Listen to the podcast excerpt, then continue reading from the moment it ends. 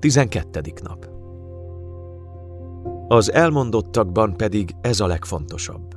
Olyan főpapunk van, aki a felséges Isten trónusának a jobbjára ült a mennyekben, annak a szentélynek és igazi sátornak szolgájaként, amelyet az Úr épített, nem pedig ember.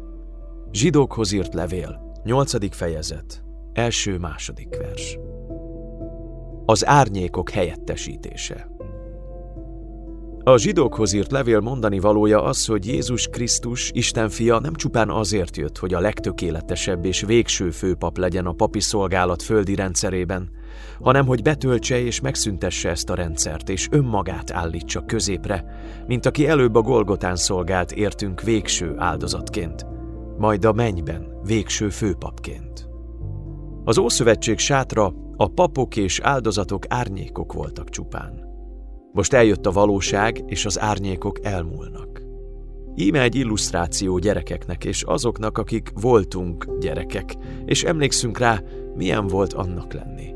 Tegyük fel, hogy a boltban szem elől édesanyánkat, úgyhogy félni kezdünk, pánikba esünk, és nem tudjuk merre menjünk. Oda szaladunk a sorok végéhez, és épp mielőtt sírva fakadnánk, a kanyarban meglátunk a földön egy árnyékot, amely pont úgy néz ki, mint az édesanyánk.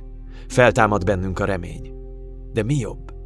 Az árnyék reménykeltő látványa, vagy ha az édesanyánk ténylegesen felbukkan a sarkon? Ugyanez a helyzet, amikor Jézus eljön, hogy a főpapunk legyen. Ez a karácsony. Karácsonykor a valóság lép az árnyékok helyébe. Anya megjelenik a kisgyermek nagy megkönnyebbülésére és örömére. A könyv végén lévő függelékben bővebben szólunk arról, hogyan töltötte be Krisztus eljövetele az Ószövetség ígéreteit.